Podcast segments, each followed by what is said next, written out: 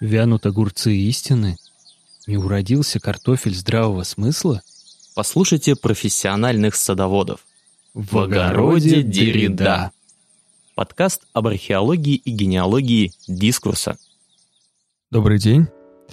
Сегодня особое событие в нашем подкасте, поскольку наш огород сегодня будет проломлена его живая изгородь, и на территорию попадут козочки, коровы, овцы и прочая сельскохозяйственная живность. А все это связано с темой сегодняшнего выпуска, которую мы обозначили следующим образом. Алексей, добрый день. Добрый день, уважаемые слушатели. Представьте, пожалуйста, тему сегодняшнего подкаста. Мы решили ее назвать «Антиутопия в мире животных». Да, здесь э, фоном сейчас заиграет э, подложка в виде музыки из программы Дроздова э, ожидаемо. Но, тем не менее, э, разговор нам предстоит серьезный, и мы, как и условились в прошлый раз, выбрали два произведения. Одно э, литературное и другое музыкальное. Э, что же мы выбрали? Мы выбрали повесть Оруэлла «Скотный двор» Animal Farm, и мы выбрали, вы, выбрали альбом группы Pink Floyd Animals.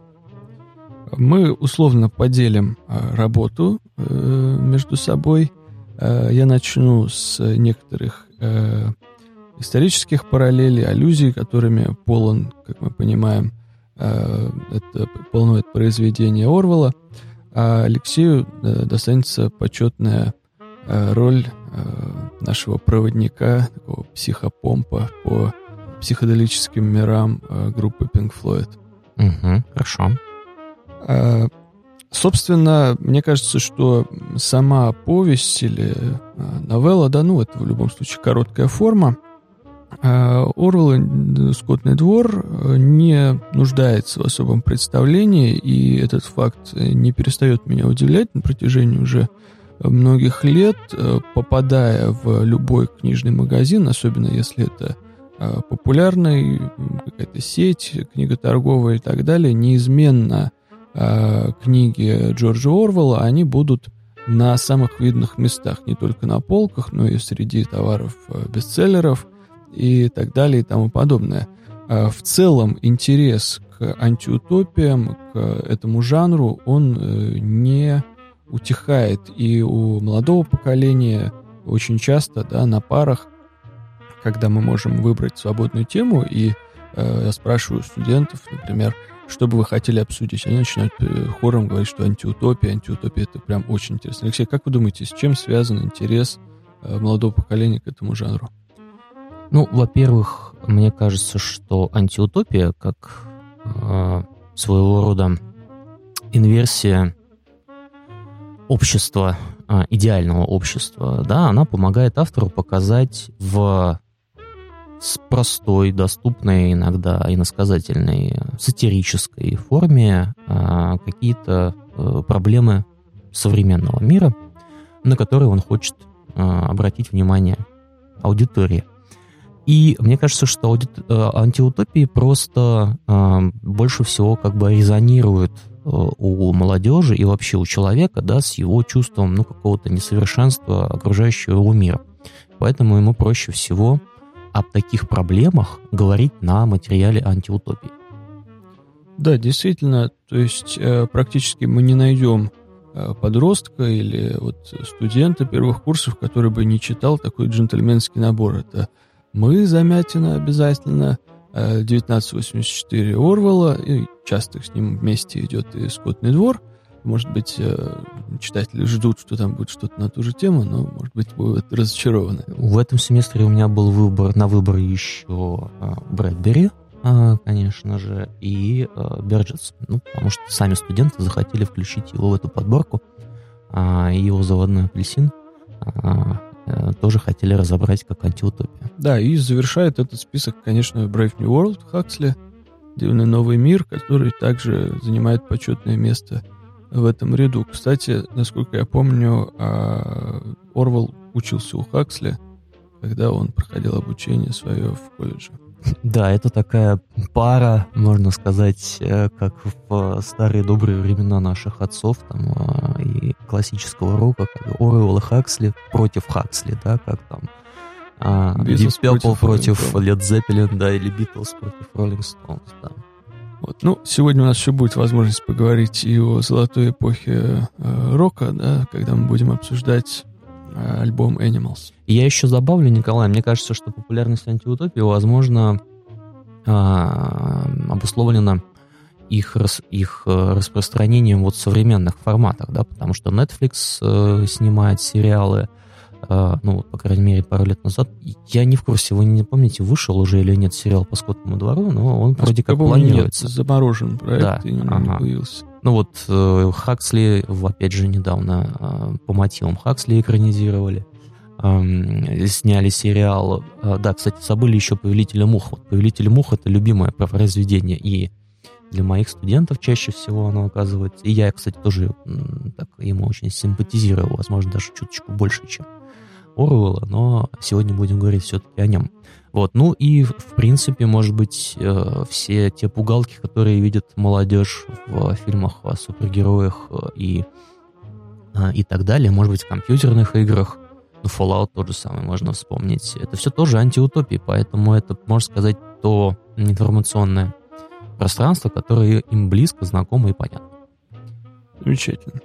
А, ну что ж, тогда приступим. А, как я и сказал с самого начала, не будем подробно останавливаться на а, сюжете, поскольку я думаю, что он всем прекрасно знаком, а сосредоточимся на тех параллелях и аллюзиях, которые мы можем разглядеть, работая с этим текстом, в том числе и, конечно же, в его социальном измерении. А, мне бы хотелось начать э, с простого утверждения, которое, в общем-то, я думаю, является а, общепризнанным, да, что а, фигуры животных в литературе так или иначе присутствуют всегда. Да? То есть мы э, с легкостью вспомним и Изоповы басни, да, которые, собственно говоря, стали впоследствии получили новую жизнь да, у итальянских авторов, позже у Фонтена, естественно – и у нашего Крылова тоже мы их, в общем-то, с детства помним это возмущение, когда э, пытаются нам рассказать, что вот э, прекрасный муравей, значит, правильно поступает со стрекозой, но всегда, мне кажется, симпатии школьников лежат как раз на стороне этой несчастной стрекозы, которую изгоняют и оставляют умирать э, в холодном поле, да, что это вовсе не соответствует, конечно, нормам э, традиции поведения нашего народа. Я, Николай, если позволите, еще глубже копну и вспомню, как на уроках античной литературы вам рассказывали, что первая же пародия на серьезное литературное произведение, ну, то бишь на эпос Гомера, а, на поэма Гомера, а, было как раз-таки э, про животных. Это была сатирическая поэма «Война мышей и лягушек» или по-гречески «Батрахомиомахия», вот, где пародировалась Илиада. Вот, то есть как только люди стали придумали а, сатиру, а они придумали пародию на что-то серьезное или, или на иной, как, или иной какой-то взгляд, они тоже обратились к образу животных, потому что они очень а, удачно позволяют показать какие-то пороки людей, их несовершенство, ну и проблемы. Да, и далее мы можем проследить этот путь э, антропоморфных зверей, который присутствует в Средневековье, один из популярнейших литературных памятников, это роман Алисе, то есть знаменитый Трикстер, этот Лис э, Рейнард или Рейнхард, да, он был популярен там и в Англии, и в северных странах, и, естественно, э, на большей территории Западной Европы. Э, такой трикстер, да, который всегда с успехом выходит из всех ситуаций. Вот, в общем-то, он любим и у людей, и у старшего поколения, и дети всегда любят такие истории. Совершенно замечательно он здесь вписывается. И через века он проходит этот э, мотив да, использования животных. В общем-то, я думал, какая наиболее близкая э, рецепция вот, э, истории о скотном дворе в советском кинематографе. Пришел к выводу, что ближе всего, наверное, подошел, ну и в литературе, и в кинематографе, подошел Эдуард Успенский с его историями о Чебурашке, потому что там действительно полная Э, симбиоз наблюдается у мира людей и мира животных, Причем животные совершенно спокойно ходят на работу, как мы помним, крокодил Гена и лев, и все остальные ходят на работу в зоопарк. То есть они заходят, сдают одежду, развоплощаются, снова встают на четыре лапы, рычат и всех пугают. Да, как вы думаете? Мне, знаете, мне кажется, что у нас в советском, э, в советской культуре, ну, того времени, по крайней мере, все больше было как-то на овощи завязанные фрукты, и тут, наверное, Чаполина нам был ближе, и вся вот эта вот политическая история э, Джани Радари и вот эти мультфильмы про борьбу фруктов и овощей и так далее, которые э, в каком-то смысле она, да, она похожа на по крайней мере, по содержанию она похожа, да, на, вот, э, на произведение Оруэлла. Несколько лет назад еще был любопытный и популярный в интернете тред э, значит, мультсериала «Ну погоди», где показывалось убедительно, что это описание удивительной цивилизации, где люди уничтожены, их место заняли звери. Там есть серия, где они приходят в музей, и в разделе доисторической жизни они видят там не древнего волка или древнего зайца, они видят там древнего человека. Дальше mm-hmm. идут там рыцарские латы, опять же, под человека сделанные, и волку в них неудобно. Ну и все, заканчивается сценой с э, Венерой Милосской, да, то есть там, видим, человеческая природа. Но позже люди исчезли из этого мира, но благодарные звери сохранили о них память. Mm-hmm. Звери даже отстроили свой собственный Советский Союз. Интересно, да. Вот. А, кратко все-таки вернемся к скотному двору Орвелла. А, хрестоматийная история, да, Орвел пишет этот рассказ в военное время, но, конечно же, а, выходит он уже после войны в 1945 году. А, решили, видимо, благоразумно англичане, что дабы не обижать э, союзников по коалиции – Э, преждевременно выпуск такого а, произведения а, притормозить. Вот. А, аллюзии на всех персонажей, они совершенно прозрачны, да, если мы посмотрим на а, население фермы, то угадывается практически каждый персонаж, либо он олицетворяет некоторое движение, социальное э, срез какой-то и так далее. А, понятно, что хозяин фермы это некая обобщенное такое э, обобщенный образ как царской власти, так и временного правительства, да, ну и вся ферма, собственно, переживает период от э, революции, да, э, октябрьской до, собственно говоря, времени современному Орвалу. Вот. А мы видим там фигуру э, главного э, подстрекателя, такого инициатора, да, бунта, который случится у зверей, Old Major, да, так называемый, ну, в нем угадываются черты Ленина, причем больше они угадываются э, после его смерти. Угадываете, Алексей, о чем я Вот говорю? это, кстати, очень интересный а, вопрос, а, и здесь можно было бы даже инициировать дискуссию у наших слушателей, да, кого, кого вы угадали из а, лидеров нашего а, революционного движения в персонажах Скотного двора. У меня на самом деле а, впечатление такое, что все-таки а, Снежок это Ленин. Хотя у меня были догадки, что это может быть Троцкий, хотя там в экранизации не было ледоруба, но было изгнание. А вот. А, наверное, все-таки э, Old Major это все-таки Маркс. Маркс? Да, потому что он, он э, вкладывает в, в животным, э, в ума идею э, вот этого, в первую очередь, мне больше всего понравилось, экономического благосостояния фермы, которым а хозяева не делятся, а на самом деле ферма может прокормить голодающих животных. Ну и вот эти мысли о том, что все равны, ну, грубо говоря, вот этот такой манифест коммунистической, будущей коммунистической жизни животных озвучивает Old Major. А его реализовывает э, Снежок, который в том числе предлагает план электрификации всей фермы и так далее. Вот. Ну, единственное только, что у меня потом начались разночтения, если, извините, если я забегаю немножко вперед, но тем не менее, потому что все-таки фигура Наполеона, она мне больше напомнила вовсе не советского тоталитарного лидера, а мне почему-то показалось, что там было очень много от Гитлера. А. Но я думаю, что это тоже дискуссионный вопрос, и было бы, кстати, интересно услышать мнение наших слушателей. Ну и вы, Николай, как считаете? А, на мой взгляд, здесь не будет противоречия, поскольку вот та матрица, которую создает э, в «Скотном дворе» Орвал, она накладывается вообще на любой режим. Э, признан ли он тоталитарным, признан ли он э, авторитарным, или он считается всеми либеральным. На самом деле его можно наложить на любую ситуацию. Если мы возьмем сегодняшнюю ситуацию ковидных ограничений вновь разделенной Европы – Э, борьбы за лидерство в мнениях, э, прекрасно ляжет скотный двор и туда.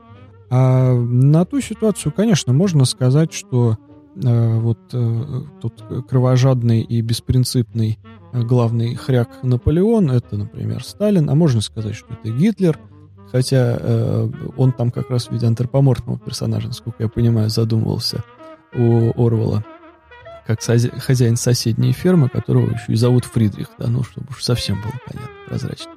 Вот. А мое э, предположение о том, что Old Major — это все-таки Ленин, оно основывается, как я уже сказал, на его посмертной судьбе, поскольку ему не дают упокоения, а череп его выдружают э, как э, живое свидетельство вот тех идей.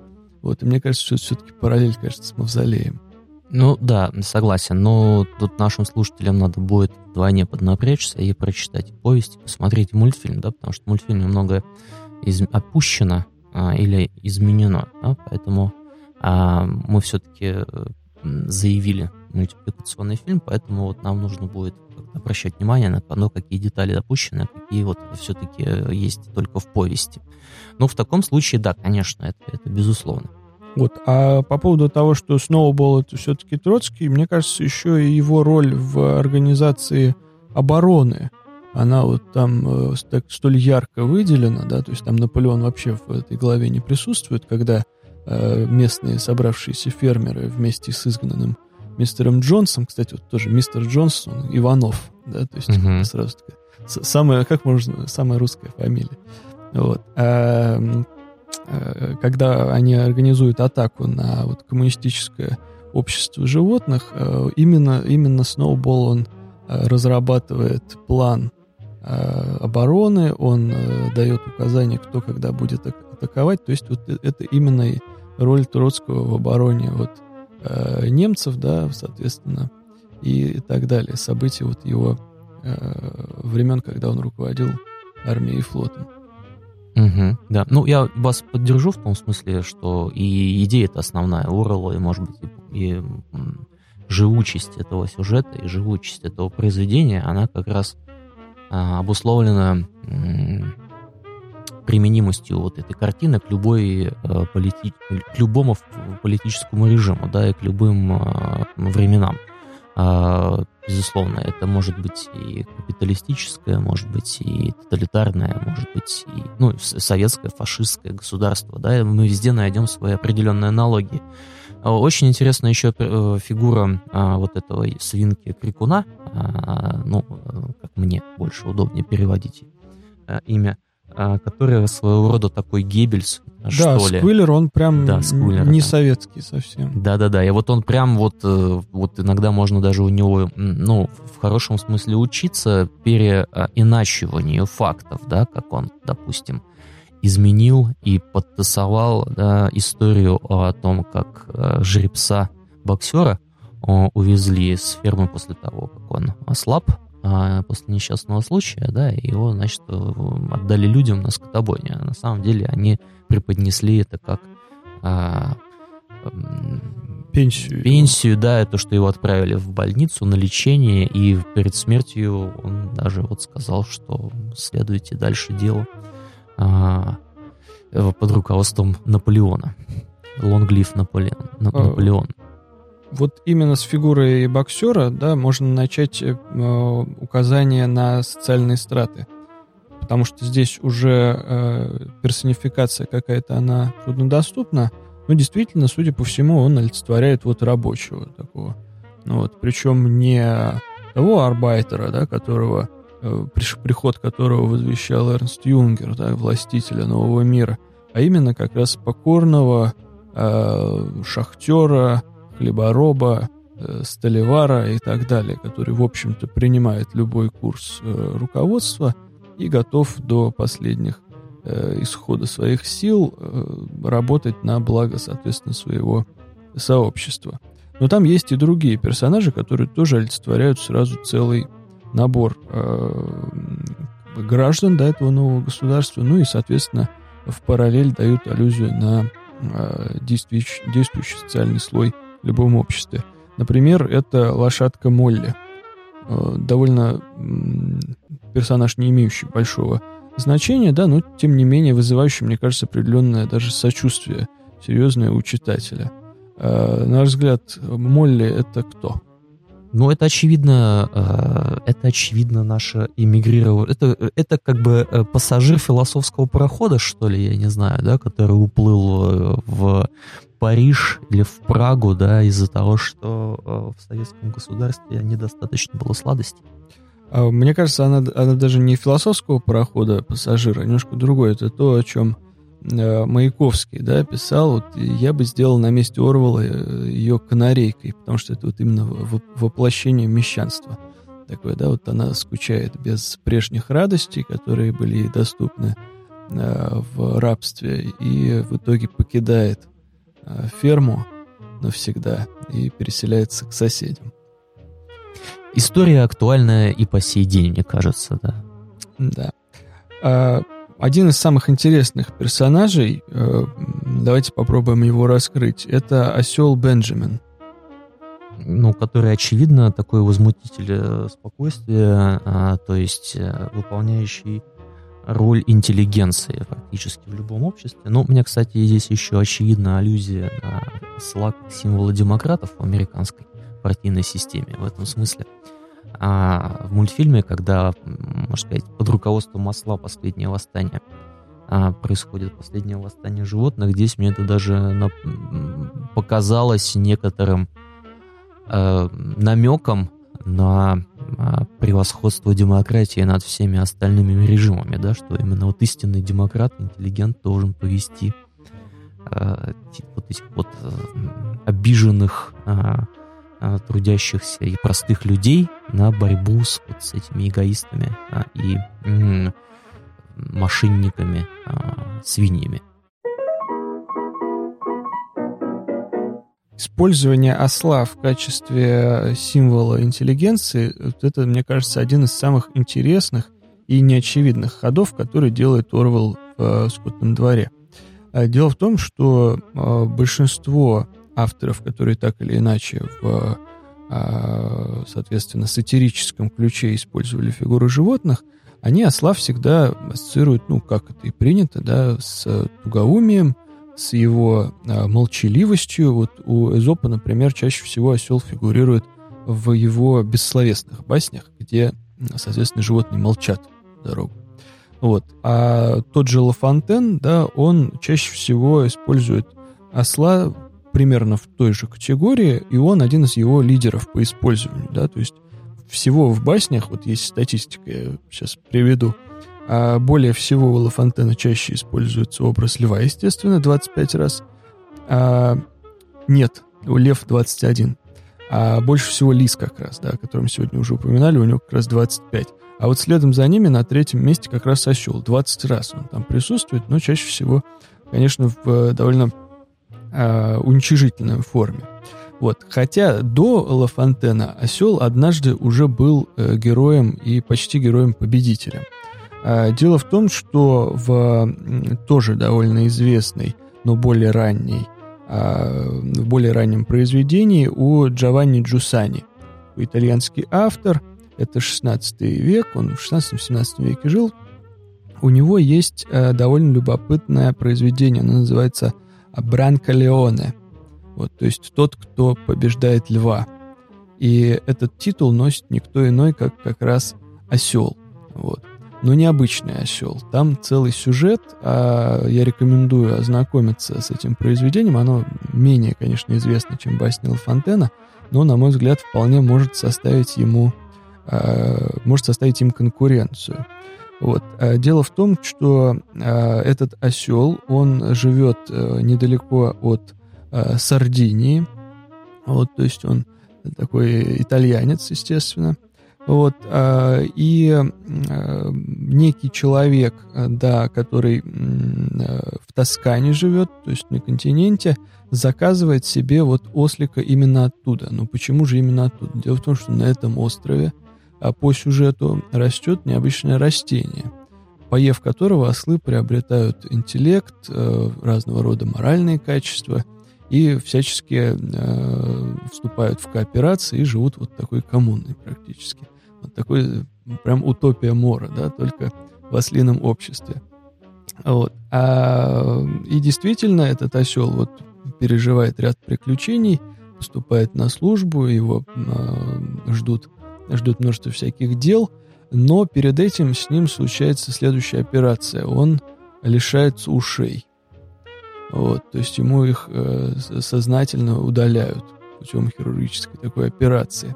И после этого он становится совершенно неотличим, то есть его более не опознают как осла, вот, несмотря на то, что все остальные свои атрибуты он, естественно, сохраняет, он становится уже как бы в один ряд с человеком. Это практически тот же, э, тот же мотив, что и у Орвелла в финале «Скотного двора», когда свиньи начинают уже и носить человеческую одежду, и приобретают привычки, которые характерны, в том числе и вредные привычки, которые характерны для человека, и перестают э, именно различаться да, людьми и принимаются ими, что называется, э, за своих.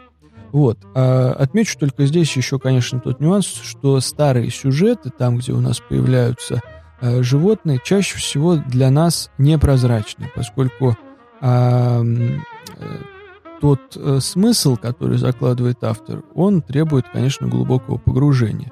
Да, у того же Лафонтена, конечно, животные э, не несут ни морализаторской роли, да, то есть не, не олицетворяют собой какие-то вредные привычки или черты характера человека. Чаще всего там все довольно прозрачно. На эту тему, э, конечно, прекрасно высказался в нескольких монографиях такой историк символа и медиевист, как Мишель Пастуро. У него есть отдельная монография, отдельное исследование по басням Лафонтена, ну и несколько глав он уделяет этому в своей знаменитой работе «История символическое средневековье», да, где он показывает, что, конечно, все эти животные связаны в первую очередь э, с геральдикой. Это все э, гербы, это все конкретные, если не люди, то семьи.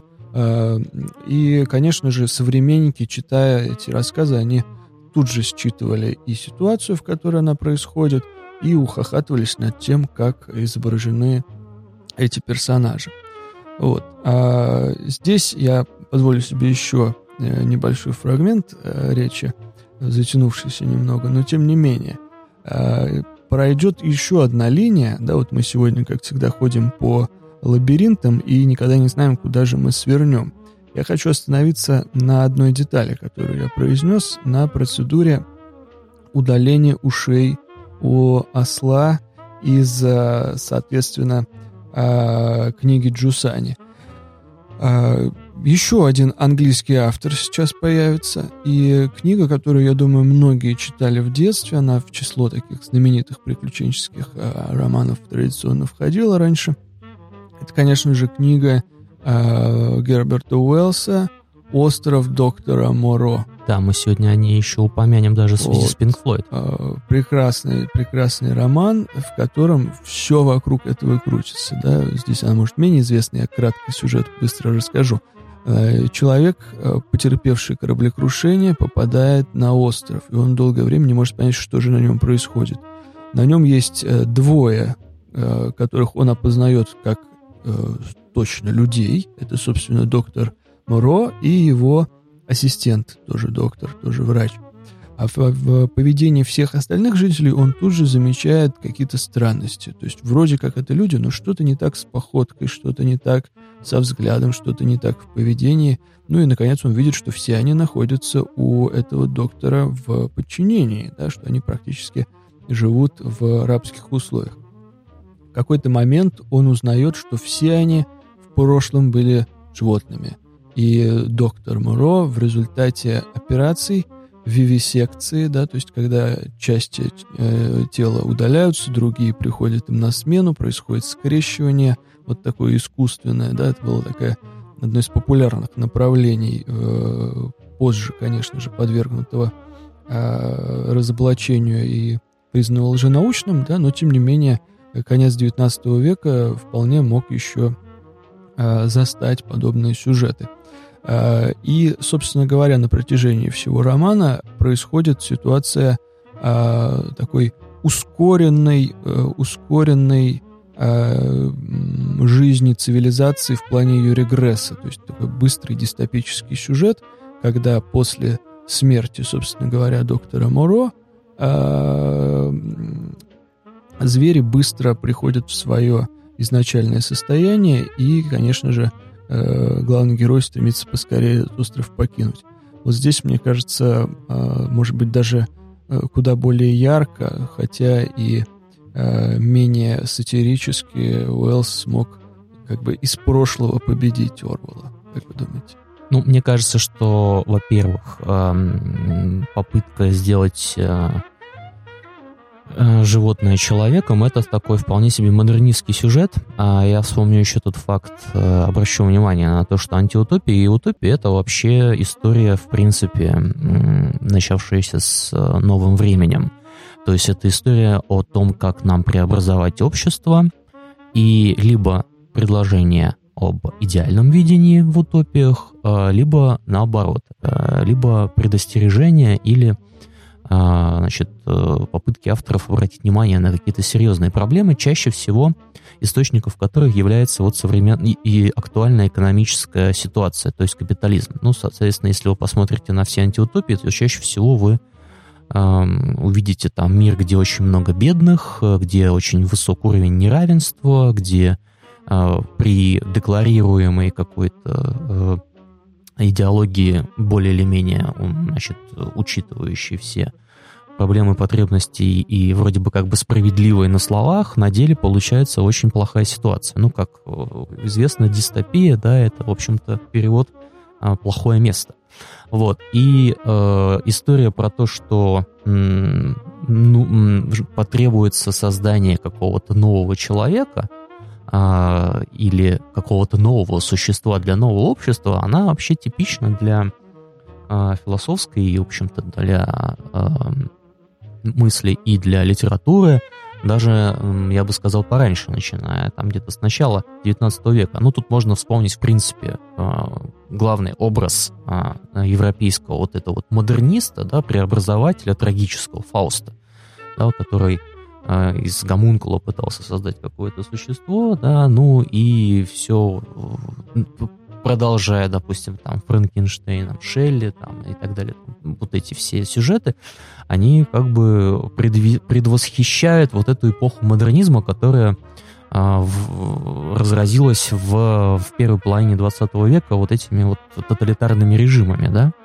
И тут можно даже вспомнить и нашего э, Булгакова с его собачьим сердцем, да, это же, в принципе, история о том, как из э, некоего э, такого э, полуживотного, ну, как, ну, реально из животного, да, пытаются создать некого нового человека, нового государства, да, и что из этого получается? В каком-то смысле э, собачье сердце это тоже антиутопия. Поэтому, безусловно, а, здесь вот эти, значит, э, образы животных очень хорошо легли не только как аллегория, да, но еще и вот это а, указание авторов, ну, какое-то интуитивное, а может быть и прямое, на то, что вот обыватель, а, то есть, э, основ, чаще всего а, становившийся мишенью а, литераторов, философов, особенно социалистического такого левого толка, а, он, как правило, а, по своей натуре очень низменен, очень животный, очень похож на животное, и его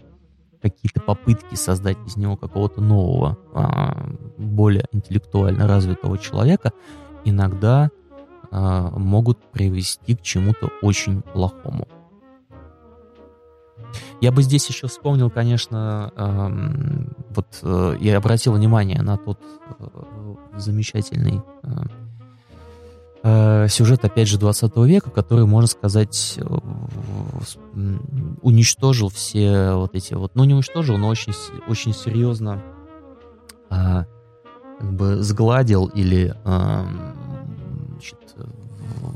как-то сделал менее а, актуальными, менее значимыми все предыдущие какие-то представления об образах животных в человеческой культуре и так далее. Это, конечно, массовая культура. И чем это выражается? Вот вы говорили сейчас, рассказывали замечательную историю о ос ослах в литературных произведениях. Я поймал себя на мысли, что первый образ осла, который мне приходит на ум, это ослика из э, книжек про Винни-Пуха.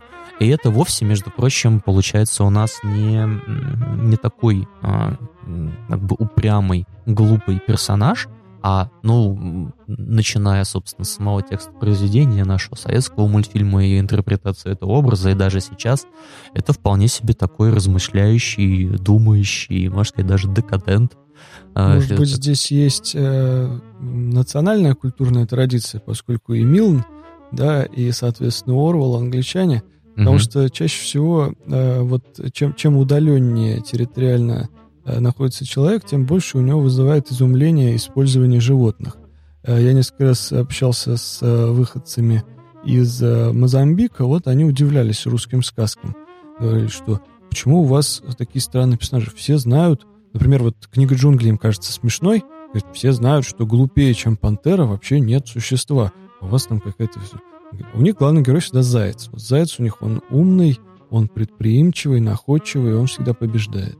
Да, это интересные культурологи... Ну, культурологические различия. Это очень интересно, да, когда в разных народах э, совсем а, по-разному а, развивались и в, в, в, в, как бы вдумав, в, в, в разные образы в, вписывались разные значения. Это вот вполне себе такой э, интересный э, дискурсологический, да, я бы сказал, семиотический сюжет. Э, вот.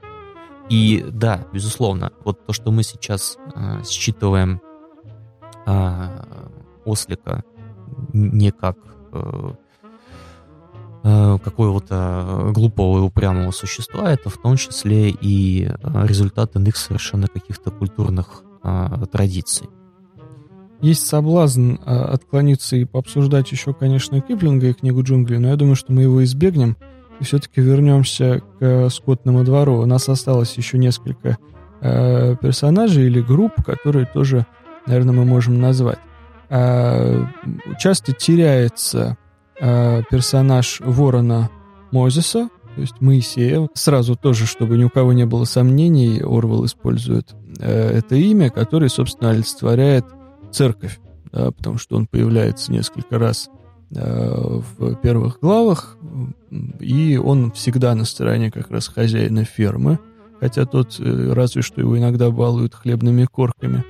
А он рассказывает о том, что нужно а, переждать тяготы этого мира, и что где-то существует а, после смерти для всех животных место, в котором всегда воскресенье, ну, практически по, по немецкой поговорке – и где всегда вдоволь и корма, и солнечно, и тепло, и вообще ни о чем думать не нужно, да, то есть здесь э, в этом смысле, что Орвел дает еще и, и критику, соответственно, вот клерикальной позиции на положение э, трудящихся. Вообще, вот здесь я хотел бы очень услышать вашу позицию. С одной стороны, мы понимаем, что э, Джордж Орвелл, да, это человек, который придерживался а, в юности ультралевых убеждений, да, и он из Парижа а, едет э, в гражданскую войну Испании участвовать, причем он участвует довольно серьезно, да, не так, как там Хемингуэй или еще какие-то более тоже известные писатели, которые были участниками этого конфликта. Вот, э, он вспоминал, кстати, что многие в Париже его на прощание напутствовали, желали ему успехов, там еще что-то он всегда вспоминал единственного человека, Генри Миллера, который сказал, я тебе ничего не буду говорить, я тебе подарю свою теплую куртку, потому что вот, вот это тебе нужно будет. Вот, это был э, лучший подарок, что называется. Вот, а, кстати, да, о этих событиях у Орвала есть совершенно на мой взгляд, прекрасные короткие тоже формы произведения «Омаж к Каталонии». Написано это так, будто Хантер Томпсон отправился на гражданскую войну в Испанию, то есть пример такой гонзо журналистики до гонзо журналистики. То есть он сразу погружает нас в контекст. Я прибыл во столько-то в такой-то день, я искал, у меня была только винтовка, но винтовка бесполезна в окопной войне, поэтому я искал маузер, я искал какой-то револьвер. То есть он сразу очень быстро дает вход в это повествование, а потом тормозит его, когда попадает на э, позиционную войну, в которой, в общем практически ничего дальше и не происходит, следует его э, дальше ранение и демобилизация.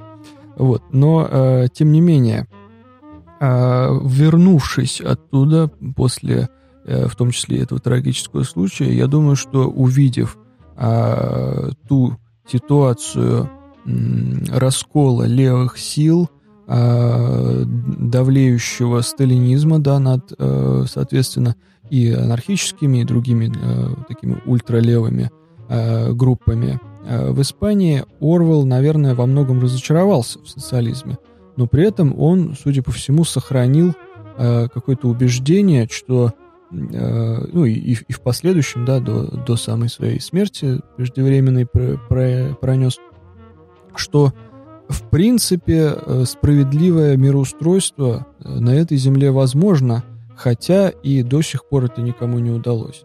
Что, на ваш взгляд, позволяло ему все-таки держаться за эту мысль и не отказаться от нее? У меня есть предположение, что, в общем, у любого западного человека социализм, он э, ассоциируется либо с очень негативным опытом, фаш... Э, негативным опытом э, национал-социалистов в Германии, Третьим Рейхом Гитлера, и вот той всей литературы и рефлексии по поводу вот этого, да, вот, но, тем не менее, они все как-то, скла... они все очень эм, как-то сообща приходит к выводу о том, что идея это хорошая, а воплощение было чудовищным. Ну, вот. То же самое у них и про, э, скажем так, про советский э, э, период вот нашего, на, нашей истории нашего государства, в принципе, тоже такие примерно представления. Надо, надо сказать, что левые идеи в европейск... среди европейских интеллектуалов, они, в общем-то, всегда были своего рода ну, либо позой, либо действительно чем-то э, схожим с какими фанатическими убеждениями, либо, ну, действительно каким-то вот таким идеалом. Ну, достаточно вспомнить французских наших с вами любимых, да, интеллектуалов, там, 60-х, 70-х, того же самого Фуко, да, который был леваком, а, и именно потому, что, в общем-то, сам никогда не жил в Советском Союзе, но считал, что это что-то действительно очень хорошее. Но вопрос, да, интересный, да, потому что, допустим, вот я сейчас э, разбирался с э, политическими взглядами Роджера Уотерса, и там ответ однозначный. Потому что э, почему он э, э, левак, э, значит, антитетчерист, почему он антимилитарист, э, тут ответ буквально психоаналитический потому что его отец погиб во, во Второй мировой войне. А, отец был коммунистом, отец был членом лейбористской партии Германии, о, извините, Великобритании, да, и тут, в общем, очевидно, а, почему его сын, а, так долго переживавший и, можно сказать, вот благодаря а, в, кавычках этой травме мы имеем там альбом «Стена», и всю эту историю мы имеем очень многие другие сюжеты его Э, композиций, э, сыгранной группой Pink Floyd. Ну вот. Э, и здесь ответ очевиден, что вот в биографии Орвелла помогло ему остаться все-таки оставить надежду, вер, вернее, сохранить надежду на а, то, что социализм как-то все-таки найдет себе место в будущем, ну, здесь тоже, наверное, какие-то биографические или, может быть, факты его интеллектуального развития, его э, в этом смысле ему помогли это сделать. Да, не стоит забывать, что Орвел э, принадлежал к числу э, людей, которые родились э, в колониях английских. Да, он был рожден в Индии. Более того, его семья там имела довольно прочный бизнес по производству опиума для поставок в Китай. Ну вот, а позже он служил, соответственно, в Бирме, в колониальной полиции – и э, у него есть тоже совершенно замечательное эссе, насколько я помню, «Как я убил слона», когда практически по Киплингу он, на него взваливается то самое бремя белого человека, когда он по призыву деревни должен убить слона, который вышел из-под контроля, как он стреляет в него. Вот. Мне кажется, что, конечно, это тоже накладывало определенный отпечаток на его последующее восприятие и на его э, как биографический, так и литературный опыт. Ну что ж, э, я думаю, что здесь мы немного остановимся с обсуждением скотного двора и перейдем к э, разбору, к деконструкции, может быть, альбома Animals, концептуального альбома великой группы Pink Floyd. Алексей, передаю вам слово. Николай уже назвал ее великой, хотя я на самом деле хотел более, наверное, как-то э, приземленно, несмотря на то, что, я так понимаю, мы оба признаем а, величие и, значит, считаем как бы Pink Floyd такими небожителями, да, в каком-то смысле, возможно, это связано с тем, что и а, в, в нашем детстве и в опыте наших родителей это был такой, ну, элемент неотме, не, неотменный, неотъемлемый. Вот, с одной стороны. С другой стороны, я, конечно, хотел бы немножко рассказать о Pink Floyd для тех, кто а, помоложе. И а, действительно на вашем языке сказать, что даже вот для а, современного, а, может быть, там человека помоложе нас, а, ну, Pink Floyd это тема такая бумерская совершенно, да, и может быть там человеку, который сейчас только-только начинает слушать э, популярную музыку, это э, покажется, ну, совершенно чем-то архаичным, да, ну, как вот сейчас встречаешь молодых людей, которые вообще не понимают, а что хорошего в музыке Битлз, да, то есть они для них, для них это какой-то набор звуков, там, например, да, потом, может быть, они начинают слушаться, может быть, они попадают в контекст, там, и так далее. Это довольно-таки интересная, ресептивная а, а, такая, а, значит, довольно интересная рецептивная ситуация, да, как Pink Floyd воспринимался и в советское время, да, в ситуации там железного занавеса, да, и э, насколько их ценность а, э, для нас э, э, велика э, по сравнению, может быть, с теми реалиями, в которых Pink Floyd существовали как таковые, да. Так вот, э, чтобы было понятно, что это за э, группа, нам нужно вспомнить о том, что за время было, когда э, Pink Floyd выпускали свои классические альбомы, и более того, это не э, то э, не единственная итерация группы, да, которая может быть известна эм, молодым нашим слушателям, да, или, может быть, тем, кто интересуется больше не столько популярной музыкой, что сколько музыкой, может быть, альтернативной, независимой и так далее, да. То есть Pink Floyd в классическом таком вот в своем периоде 70-х годов это а, коллектив, который исполнял музыку в стиле progressive rock, да. Вот progressive rock тоже очень важный для нас факт э, культурный. Почему? Потому что он показывает э, развитие той музыки, которая была популярна в 50-е, 60-е годы, да, когда, э, например, э,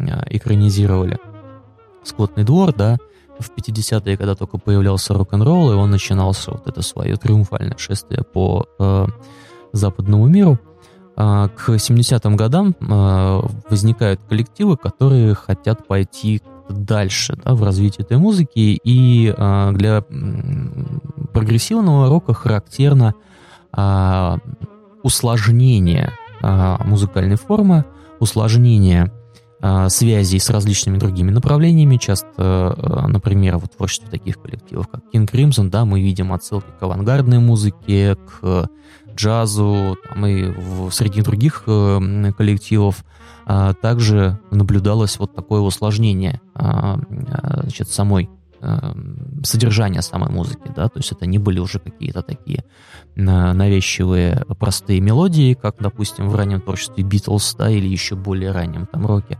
рок-н-ролле. Это были уже довольно серьезные такие музыкальные полотна, да, там длящиеся иногда там несколько десятков минут, э, целые там сюиты были распространены такие, а, значит, жанры, как там музыкальная сюита, как, каковой, например, является э, и по заявлению самих музыкантов, и, в общем-то, сейчас это общепризнано, э, альбом, самый известный альбом э, группы Pink Floyd, Dark Side of the Moon, э, которым слышали, ну, наверное, даже самые молодые наши представители нашей аудитории, поскольку, по-моему, если я не ошибусь, если он до сих пор, вот сейчас вы откроете билборд, и он висит где-нибудь там на 100, там, может быть, там, 50, а может быть, даже и в первой сотне, потому что он продается а, до сих пор, и есть даже, по-моему, какая-то статистика, что он есть чуть ли там не у каждого третьего в его домашней коллекции, а может быть, даже и а, у каждого второго. А, вот. А, и, а, соответственно, для а, вот этого периода 70-е годы в западной рок-музыке был характерен, а, ну и распространен а, такой под концептуальный подход, да, к коммерческим форматам, в которых выпускалась музыка. Ну, в частности, концептуальные альбомы. Да, первые концептуальные альбомы появились еще в 60-е годы. Это были э, альбомы Beach Boys, Pet Sounds и э, Beatles. Э, оркестр одиноких сержан... Э, сердец сержанта Пеппера. А, но, э, наверное, свои высшие точки развития они получили как раз-таки в творчестве Pink Floyd, да, потому что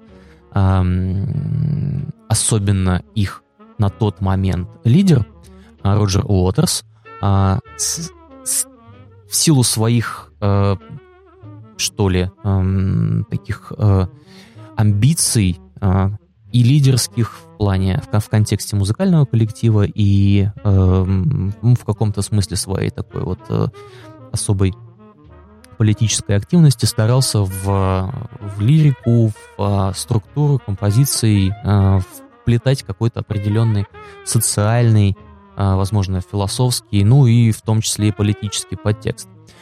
Э, сейчас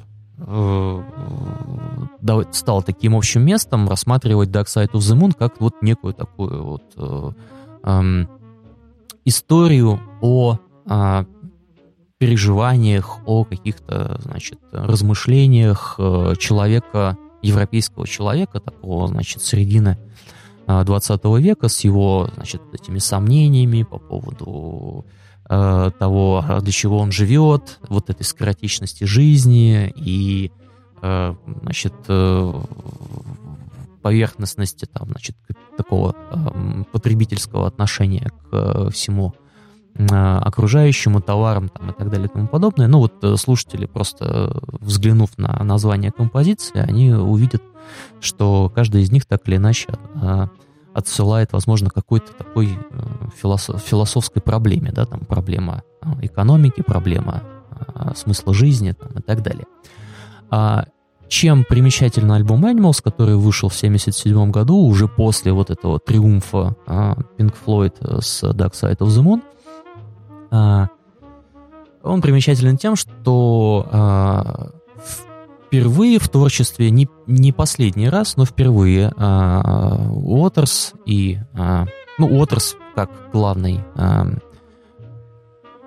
поэт, да, автор текстов группы, и, в общем, он в классический период таковым являлся ну, в подавляющем большинстве случаев. Уотерс использует в качестве основы для концепции альбома он использует вот это вот э, произведение Уоррелла, да, мотивы э, скотного двора находят э, воплощение в текстах альбома. Ну, я здесь бы хотел обратить внимание слушателей на то, как вообще возможно анализировать музыкальный альбом э, концептуальный, как э, произведение, в котором тоже можно находить э, специфические э, дискурсивные э, элементы. Э, ну, во-первых, э, здесь в чем сложность по сравнению, скажем, с книгой, фильмом там или э, может быть, компьютерной игрой и так далее, да, как таковой сюжет у альбома не прослеживается. Вам нужно обязательно обращать внимание на текст.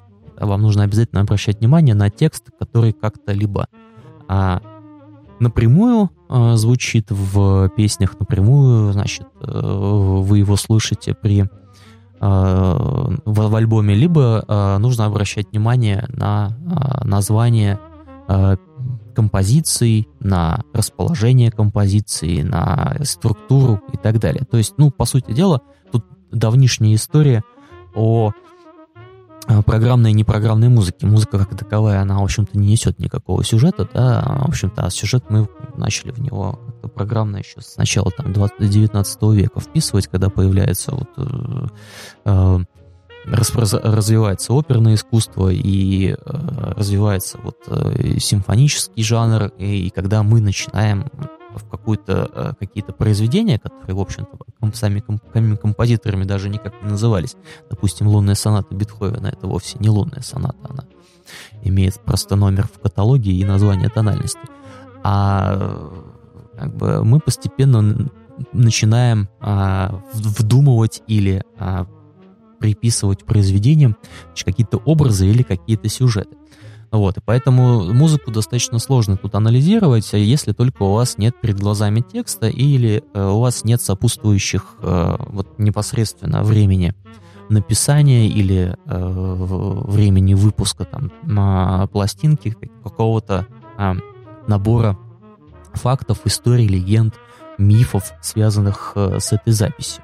Вот, и поэтому, если вы э, просто возьмете и посмотрите, послушаете альбом Animals, то вам, может быть, даже и многие вещи э, с первого прослушивания будут непонятны. Сам альбом э, состоит из пяти композиций, две из которых это м, интро и аутро, мы бы сейчас их так назвали, простая такая пасторальная, э, сыгранная на гитаре э, песня, буквально э, продолжительностью буквально одна минута, Э, посвященная таким э, образом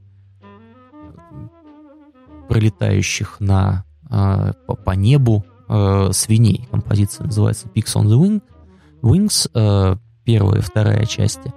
И между ними находятся три достаточно долгих по продолжительности композиции. Это собаки, свиньи и овцы.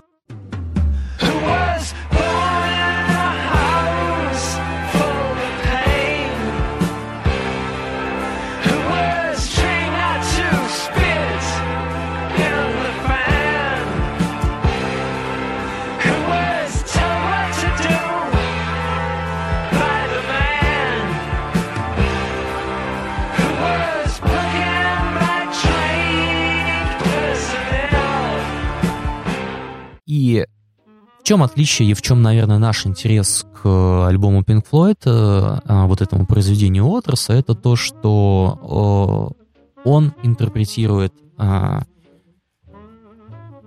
метафору животных вовсе не как а, сатиру, не антиутопию, связанную с социалистическим да, или там фашистским или коммунистическим миром, а наоборот.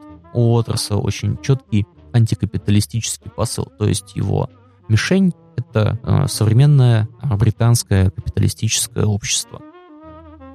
А, и здесь нужно обратить внимание, да, я уже э, пытался рефлексировать на тему того, откуда взялись вот эти вот политические взгляды Уотерса, а, и мы тут должны учесть, что а, очень серьезный очень серьезное влияние на все его творчество, на его лирику, особенно классического периода, оказала э, судьба его отца Эрика Флетчера Уотерса, который погиб во время Второй мировой войны, и его политические взгляды, которых сын потом, ну, получается, он изучал биографию своего отца, и, значит, многие взгляды, видимо, э, взял у него.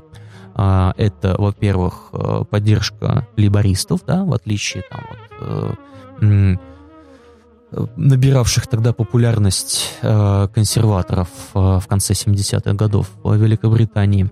Это даже э, принадлежность отца коммунистической партии, в чем проявилось, проявились, видимо, впоследствии левые взгляды Уотерса. Ну, это, естественно, антимилитаризм. Значит, соответственно, главной мишенью текстов Уотерса становится а, три а, группы, три социальные группы, а, каждая из которых воплощает какой-то на, ну, какую-то совокупность, да, социальную. При этом это вовсе не а, такие, скажем, а, а, явные, а, как у Оруэлла, а, и не такие, а, и, и, и разнообразие животного мира у Отерса нет не такое насыщенное, как у Оруэлла, да, не такие явные образы, не такие, а, не такое прям вот э, разнообразие, да. Значит, э, собаки у него это воплощение бизнесменов, да, представителей капитализма, а, те, кто живет по а, звериным законам и а, значит, а, готов а, в любой, должен быть на чеку в любой момент. Свиньи — это а, политики и представители аристократии, а овцы — это обыватели, которые направляются собаками или свиньями в нужном направлении и легко подвержены манипуляции со стороны свиней и собак. А, ну, самое интересное, что в, а, в истории, а, в дискографии Pink Floyd это не первый а, опыт обращения к а, а, литературному произведению, главными персонажами которого являются животные, да, потому что первую итерацию Pink Floyd, возможно, более скажем так, воспри... воспринимаемая положительно любителями а, андеграундной музыки, да, это первый состав, когда в конце 60-х годов лондонского лета любви, вот этого времени, когда вокалистом и автором большинства композиций был Сид Барретт. Многие же вообще делят э, Pink Floyd и их дискографию. То есть вот я слушаю только до момента, пока Сид Барретт не ушел в затворничество. Э, да, меня очень умиляет, кстати, вот эта позиция. Ну, действительно, у Pink Floyd было три итерации. Это э, как бы основные, да, это период Барретта, который, видимо, воспринимается таковым, как, ну, видимо, в силу вот этой вот э, э,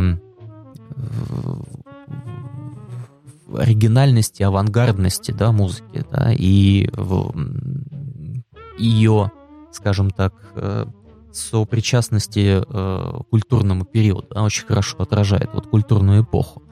Вот, с одной стороны. С другой стороны, э, вот этот классический период, когда лидером был Уотерс, в общем-то, по сути дела, с, э, единоличным, да, и таким достаточно авторитарным э, лидером, который на самом деле стал э, с точки зрения и э, творчества, и с точки зрения коммерческой составляющей наиболее э, значит, э, успешным в, в биографии группы, но почему-то вот у Уотерса больше всех из всех вот этих лидеров почему-то поклонники, ну или все остальные не любят, видимо, из-за всего того, что это такой совершенно не э, ну, не харизматичный в таком в традиционном понимании персонаж, да, то есть вот замечательный есть там э, Сид Барретт, который и красавчик, и психопат, и наркоман, и, и вообще, и гений, да, якобы, да.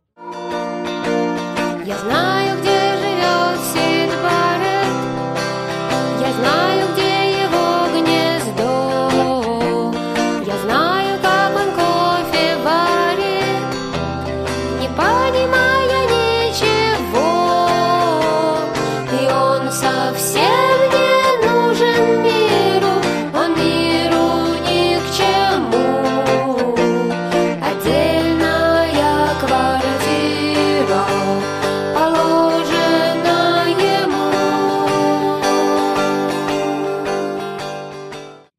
Уотерс, он же многими воспринимается как тоже из свиней, что у него э, коммерческий расчет, тиражи и так далее, а Барретт — это независимый андеграунд и так далее. Ну, это та же история, что и в Rolling Stones, да, где после, соответственно, смерти Брайана, Брайана Джонса... Джонса, да, да, там тоже, конечно же, разделились поклонники, да. Вот, и, конечно, мне кажется, что э, вот это э, авторитарность Уотерса очень здесь э, на его, его имидж очень хорошо, очень плохо э, влияло, э, поскольку все остальные члены группы, да, которые Ник Мейсон, барабанщик, э, Дэвид Гилмор, которого считают одним из величайших рок-гитаристов, ну и уже ушедший Рик Райт, э, клавишник, они воспринимались, ну, как с какие-то вот свои э, ребята, да, такие простые, да, ну, с Гилмором вообще можно там поиграть на гитаре, пойти в пабе, там, выпить пиво, он такой даже вообще совсем неконвенциональный, особенно вот сейчас в плане рок, для рок-звезды, да, то есть вот здесь сейчас посмотреть, ну, это какой-то такой прям бюргер такой оплывший, да, значит, вот, видно, что любитель там значит, э, хорошо там поесть что-нибудь, кусок там какого-нибудь стейка запить там пивом там или еще что-то. Вот. А Уотерс, да, он был, он, он даже и сейчас, вот сейчас таки э, э, воспринимается как, ну, такой очень э, амбициозный и очень такой хладнокровный, э, такой, значит, мыслящий персонаж. Хотя в фильме э, «Концерт в Помпеях» Пинк Флойд там еще до а, триумф Dark Side of the Moon, именно Гилмор говорит о том, что ну мы это все делаем ради денег, ради чего еще. Там именно в его уста вложена эта фраза. А, не, вот, несмотря на то, что такой имидж потом привязался к Уотерсу. А, да, так вот, собственно, первое, первый альбом Pink Floyd еще в бытность Баррета вокалистом а, и лидером, да, он назывался «Дудочник у врат зари» и э, во многом а, содержал отсылки классическому детскому английскому произведению «Ветер вывах» Кеннета Грэма. Вот. Но, правда, такой, как таковой концепции там не было. А, вот, а были только какие-то образы и мотивы. А, более, а, что ли, так выпукла а, вот эта вот концепция ан аналогии социальной структуры с животным миром, она как раз воплотилась именно в альбоме Animals. И, и самое, самое интересное, что э, материал э, этого альбома, э, который э, на самом-то деле э, возник на э, концертах э, в поддержку там, значит, предыдущих двух э, записей э, Dark Side of the Moon и э, Wish You Were Here. Это два таких классических альбома, которые э, из каталога Pink Floyd. А, только а, в студии а, и только после того, как э, текст Уотерс при, э, приняли какой-то значит, э, уже окончательный вид, значит, сложилась вот эта концепция альбома, посвященная именно животным. И для того, чтобы понять, какие образы животных получились у Уотерса, а, нужно последовательно а, посмотреть на тексты а, композиций и а, обратить внимание на цитаты, отсылающие к каким-то литературным произведениям, политическим событиям или даже политическим персонам.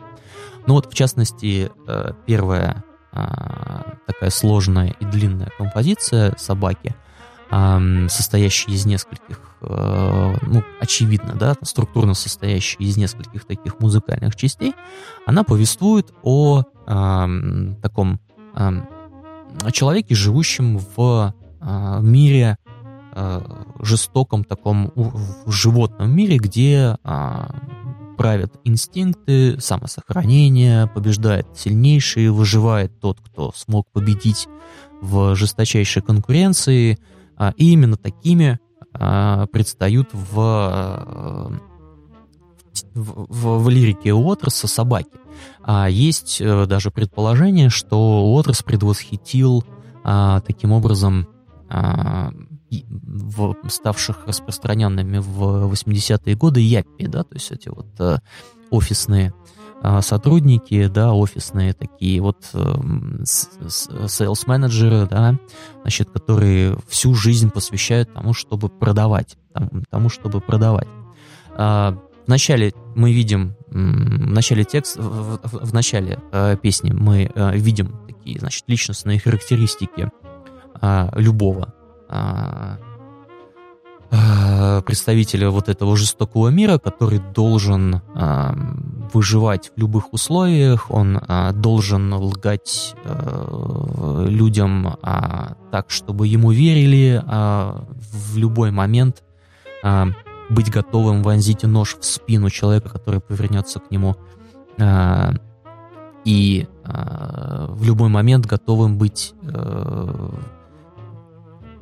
на чеку, да, uh, sleep on your toes, да, там есть такая uh, фраза, uh, которая характеризует стиль, ну, образ жизни такого человека. И тем не менее, uh, ужас, uh, значит, вот этой uh, жизни заключается в том, что в конце концов uh, эту uh, любую собаку использует система для того, чтобы выжать из нее все Э, возможные соки и э, выбросить, э, привязав камень к шее, как это делал хозяин фермы в скотном дворе Оруэлла.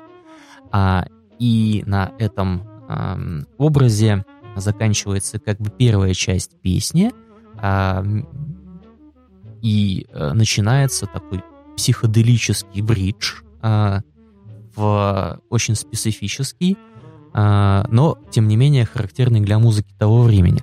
Мне довелось побывать на концерте Отерса в начале нулевых, когда он приезжал в, Петербург, и а, вживую послушать исполнение этой песни а, театрально еще и э, с точки зрения того, что происходило на сцене, воспроизводящим э, инсценировку турне 77 года. А, и очень интересно, что э, вот в момент, когда начинается этот психоделический бридж, э, музыканты как бы пародировали э,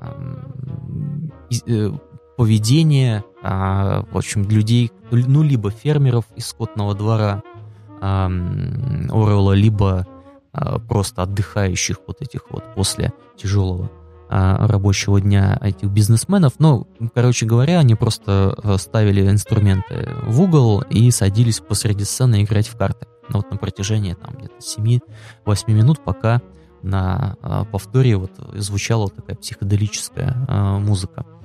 Вот, ну, это действительно очень похоже на то, что делали, например, фермеры в, в, в, там, в в пивнушках в, в произведении Уоррелла.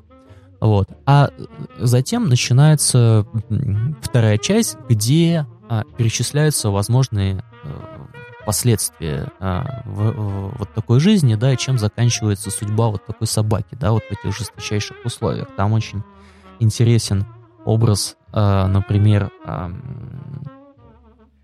человека, который умирает рядом с телефоном отсылка к одному из а, известных в 40-е годы а, а, фильмов, а, рассказывающих историю такого а, телефонного продавца, настолько сильно а, вложившегося, вкладывающегося в свою деятельность, что он в буквальном смысле вот умер а, во время последнего какого-то своего звонка, где он, значит, э, по телефону предлагал какие-то товары.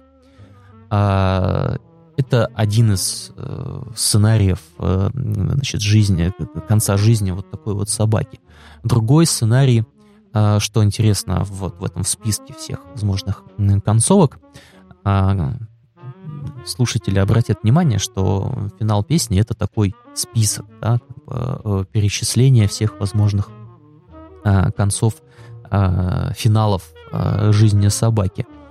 Э, Уотерс начинает с варианта, когда а, собака попадает а, в дом полной боли. И это вот как раз прямая отсылка к острову доктора Моро, потому что именно так назывался вот этот вот дом, где а, доктор совершал свои эксперименты. Он не только фигурирует как, э, да, действительно, вот этот House of Pain, угу. он фигурирует как э, ад в материалистическом мире. То есть Моро удерживал зверей в повиновении э, с помощью очень простой фразы. Когда кто-то совершал что-то, что было запрещено, а он ввел правила, так же, как у Орвала в скотном дворе появляются заповеди фермы, также он ввел правила не ходить на четырех ногах и так далее, а не есть мясо, а когда кто-то нарушал эти правила, он говорил, а теперь тебе придется отправиться обратно в дом страдания. То есть это было... И это первое, что уничтожают звери после того, как Моро погибает в схватке с человеком-пантерой, по-моему. Угу. А, да, да, а, значит, э, кстати, что интересно, в 77 году, откуда, может быть, взялся этот образ, именно в 77 году вышла экранизация. Первая экранизация. Да, да, да. Ну, я здесь не могу э, прямо вот сказать точно, смотрел ли Уотерс или нет э, экранизацию, но отсылка э, очевидна э, прямо в тексте. Э, да, и э, вот этот вот повторяющийся э, образ э, пса, э, аллегорически так э, воплощающего значит, э, из выжатого жизнью, да, вот этой вот жестокой жизни в условиях э, такой очень э, звериной экономических, звериных экономических реалиях человека, у которого, скорее всего, там, значит, к концу жизни он заболевает раком, у него уже нет никаких друзей, все, что ему остается, это пить э, спиртное и э, пребывать в, в депрессии, да, единственным выходом для него остается, видимо, привязать себе камень на шею и, и утонуть. Вообще, э, вот это вот слово «дрон», оно очень э, часто встречается в, в композиции, а, ну, в, в общем-то, потому что оно там с помощью специального эффекта поставлено так на, на повтор, да, особенно в, в, в, в вот этой в, в, в середине а, во время бриджа а, голос Гилмора а, повторяется а, постоянно, да, вот, а, но тем не менее это вот, а, видимо, тот а, создается такой эффект, как будто бы мы ощущаем страх а, в, в собаке, да, которая понимает, что она должна с одной стороны крутиться и выживать, а с другой стороны понимает, что в любой момент ее могут а, просто утопить, привязав ей к шее а, камень. Следующая композиция, которая называется «Свиньи», «Three Different Ones», и повествует о каких-то трех свиньях. Да, и для того, чтобы понять, почему эта песня так называется, а, нам нужно очень внимательно прочитать текст – ну и в том числе обратить внимание на э, э, политические э, взгляды Уотерса. Ну, каждый э, куплет рассказывает о какой-то одной свинье. Первая свинья — это политик-лицемер, вторая свинья — это политик без чувств, хладнокровный, безжалостный, и третья — это какой-то радикальный консерватор. Вот точно известны прототипы двух последних свиней, да, потому что прямо в тексте э, э, песни Уотерс называет э, этих э, своих э, Уотерс называет свинью э, старой ведьмой, а называет ее э, значит, э, как, каким-то крысиным мешком и так далее. То есть это те прозвища, которые впоследствии закрепились за Маргарет Тэтчер. Вот. И его антитатчеризм, он особенно э, заметен в начале 80-х, особенно вот до сих пор он высказывается по поводу одного из наименее популярных решений Тэтчера в начале 80-х. Это э, значит, агрессивное подавление конфликта с Аргентиной по поводу Фолклендских островов, э, когда по приказу Тэтчер был потоплен э, военный корабль э, аргентинских э, аргентинского флота, и э, это было достаточно трагическое событие, там погибло, ну, несколько, если я не ошибаюсь, там почти четыре сотни моряков погибло. Вот, это э, то, что э, Уотерс припоминал ей даже в интервью, по-моему, десятые годы. Мы до сих пор, вот, если, если его спросить об этом периоде, он начнет обязательно про это рассказывать. Вот. Ну и, конечно же, очень непопулярная политика Тэтчера в 80-е годы, когда э, закручивались гайки и э, рос уровень социального неравенства. В этом и, конечно, смысле... молоко. Тэтчер Milk's Nature. Да, это, кстати, очень тоже интересный, э, довольно такой э, культурный, эм, культурологический факт, потому что Pink Floyd же были в конце 70-х таким эм, антиобразом и мишенью для просветавших, возникших тогда панк-рокеров. Движение панка, он тогда появился. Кстати, в 77 году, опять же, появился вот этот вот классический альбом Sex Pistols, uh, uh, Nevermind the Bollocks, Here's the Sex Pistols. Вот именно тогда он вышел. И uh, во многих, uh, например, фильмах о том времени uh, и в, в фильмах о панк uh, панк-рок движение, панк-движение э, часто вспоминает, что именно значит, Pink Floyd был для них таким вот прям вот мишенью, антиобразом, да, по-моему, у Джонни Роттона была футболка там, где, значит, я ненавижу I hate Pink Floyd, да, там вот это вот, где он приписал. В классическом фильме там вот 24 Hour People про а, зарождение а, постпанка а, и вот группа там вроде Джей, ну, про клуб Factory, да, там, значит, а, из которого вышла, например, там группа Joy Division, там тоже есть такой момент очень символичный, когда, значит, э, слушая запись какой-то новой группы, я сейчас не помню какую, э, э, персонаж срывает со стены постер Dark Side of the Moon Pink Floyd. Да, это очень символично для того времени, хотя, как, как мы сейчас видим, взгляды, в общем-то, что у панков, что у, э, у Уотерса, ну, в каком-то смысле были схожими э, на социальную э, ситуацию того времени. А, вот. И э, третий куплет, он посвящен уже менее знакомому для нас сегодня персонажу, да и, в общем-то, даже, э, наверное, не каждый англичанин про нее вспомнит.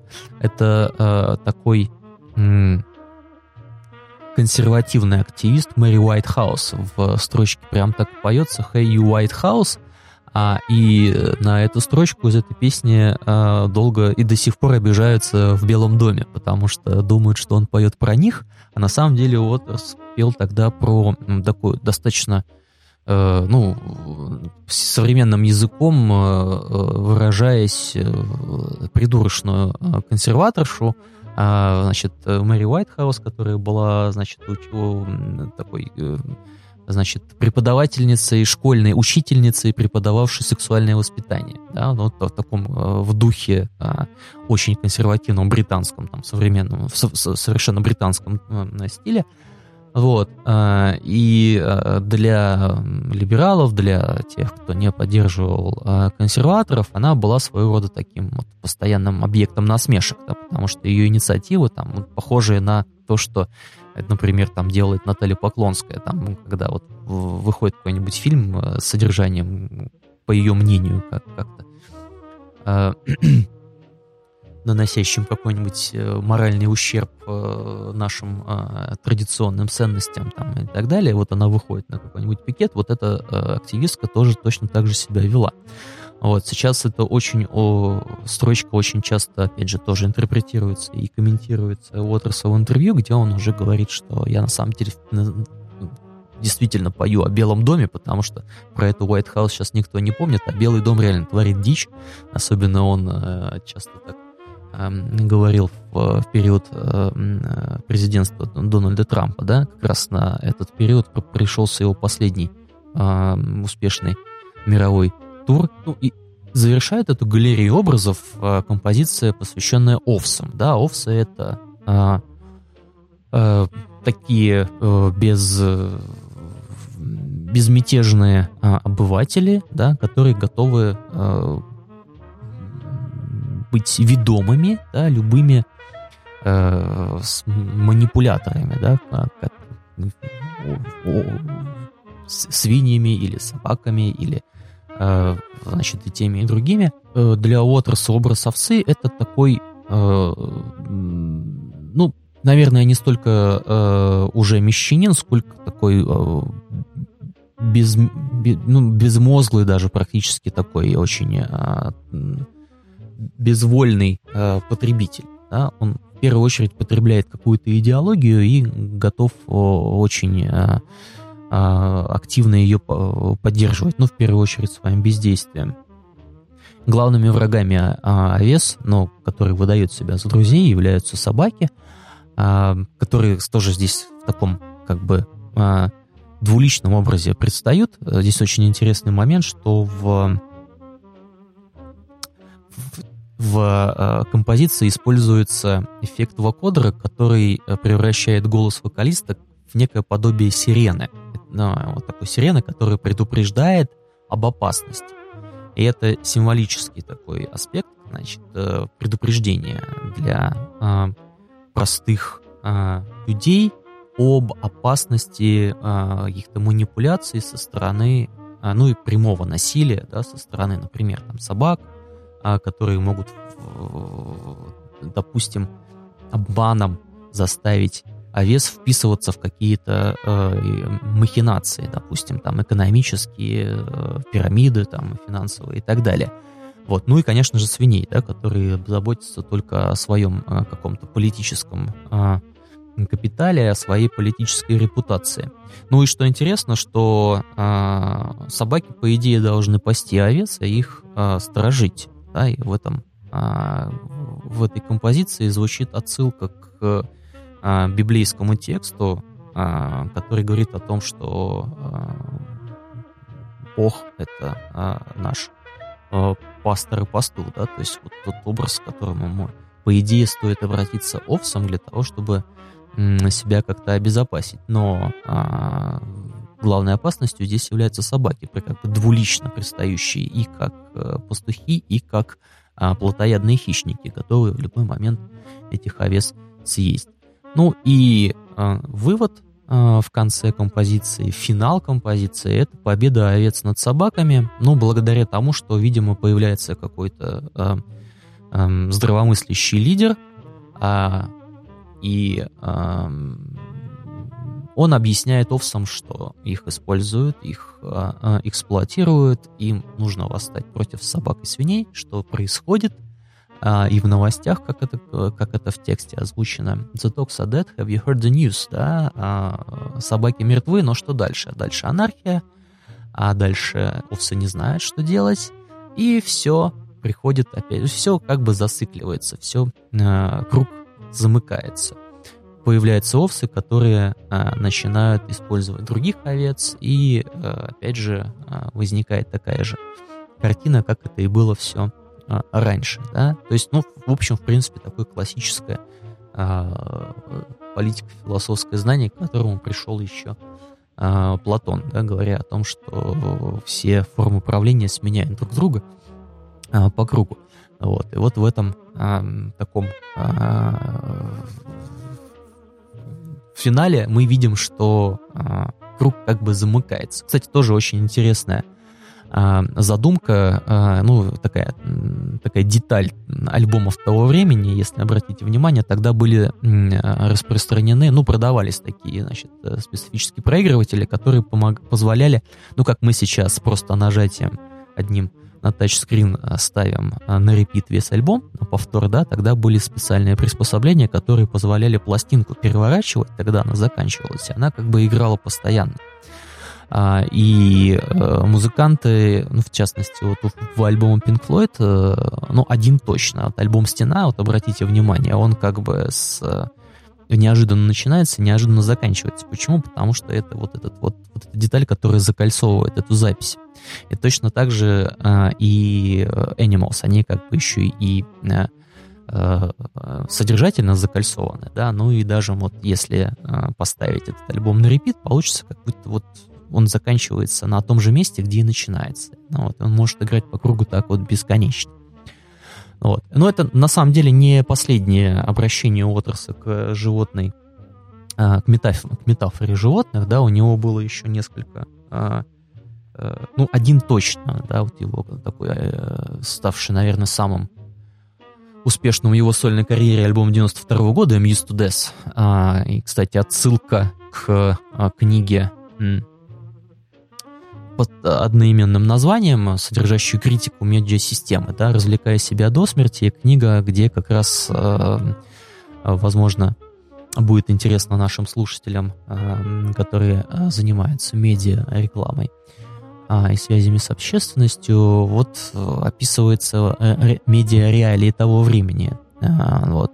И животное, в данном случае обезьяна, это на, аль, аль, на обложке альбома «Muse to Death» это отсылка к фильму Кубрика а, «Космическая Одиссея» 2001 года, который начинается с, с, с сюжета о том, как обезьяна, э, взяв в руки кость, поняла, что можно а, использовать ее как орудие труда, только орудие убийства. Орудие, и орудие убийства. А у Уотерса на обложке кость превращается в пульт от телевизора.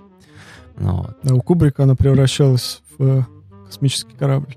Да, да, да. Ну, вот. И вот, опять же, а, значит, здесь образ животных его был использован в тоже таком уже вот гораздо более сложном по уровню а, а, отсылок и по значит, насыщенности какими-то там, значит, политическими сюжетами альбоме. Спасибо большое, Алексей. Я думаю, что это было, как сейчас принято говорить, ультимативное высказывание на тему альбома Animals.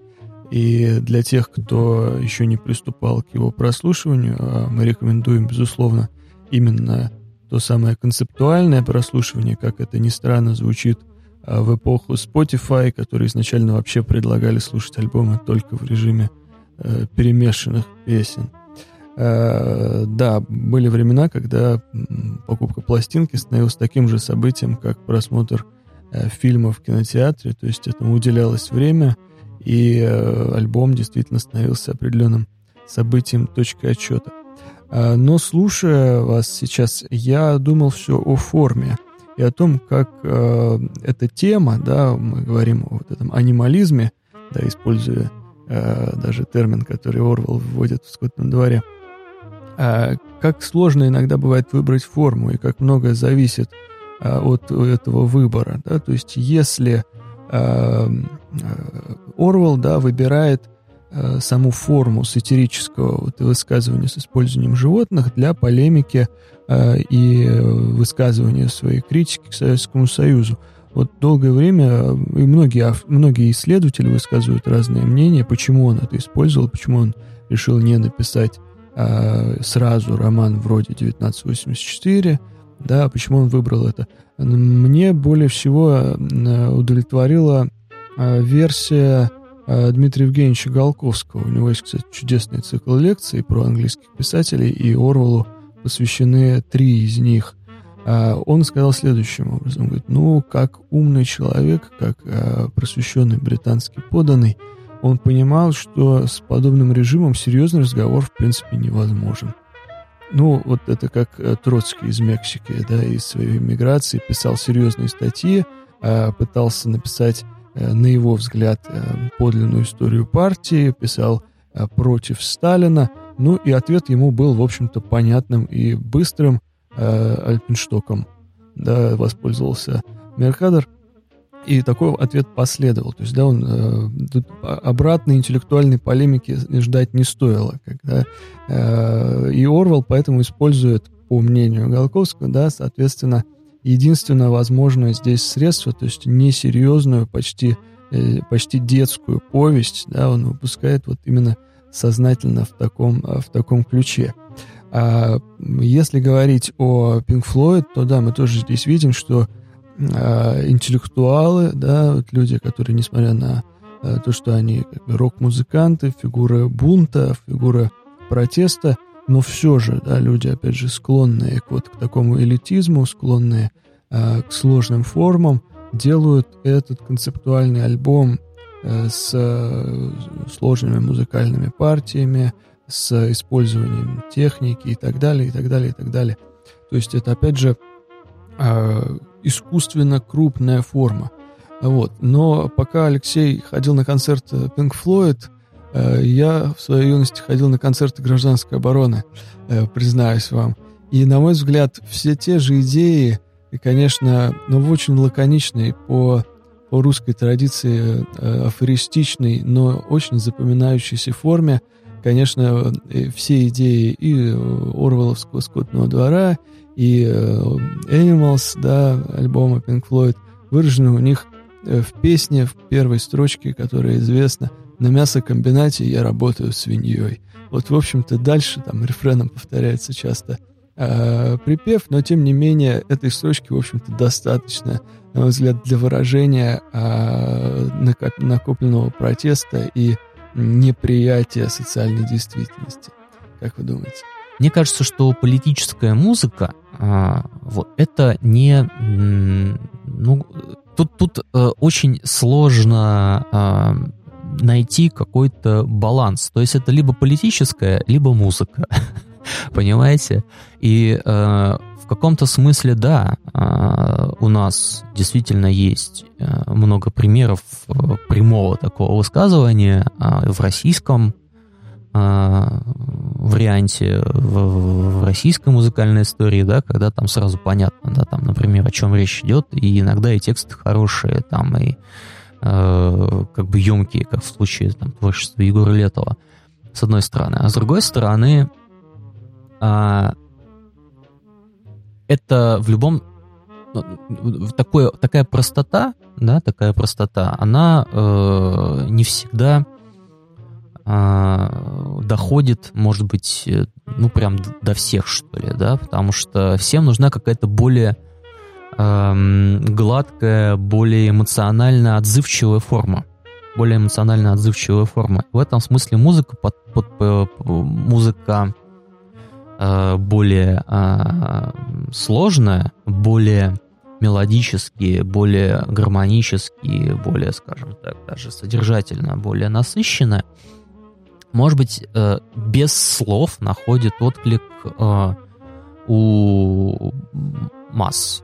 Ну, например, самая известная политическая песня вышла Overcome а, американская, да, которая, ну, в общем, если вы ее не слышали, то просто представьте себе там какую-то усредненную песню Боба Дилана, да, ну, вот, то есть она гораздо более, ну, во-первых, она а, явно по а, ладу мажорная, явно мотивирующая, явно э, не, э, скажем так, не такая, не агрессивная, не депрессивная, да, и, возможно, заставляющая, э, ну, как бы а, явно воодушевляющая, да, человека на какие-то действия.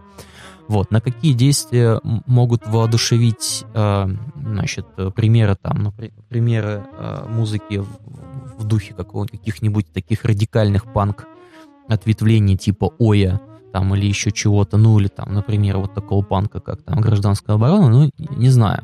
Понятно, да, там для какой-то рефлексии, для, а, может быть, для там, для разговора, для там а, разговора о, а, скажем так, а, выражение своей какой-то гражданской позиции, это, может быть, и подойдет, да, но для более какого-то эстетического осмысления, на мой взгляд, не очень. И э, тут примеров очень мало, вот, мне кажется, э, того, как удачно музыка сочеталась с политическим заявлением. Вот. Э, если это не просто там какая-то э, ну, кричалка митинг, на митинге там, или, или просто там какая-то э, примитивная музыка там, значит, в качестве такого аккомпанемента для того, чтобы просто заставить большинство э, тебе подпевать, подкрикивать там или еще что-то остальное. Вот. Мне кажется, примеров таких единицы это, ну, наверное, Леннон а, и его творчество уже в постбитловскую эпоху. Вот, это тот же самый Pink Floyd времен Уотерса, и это, ну, наверное, YouTube. Вот. А, и, ну, смотрите, опять же, мой, наверное, подход такой, да, значит, с точки зрения охвата массовой аудитории, ну, с точки зрения охвата аудитории.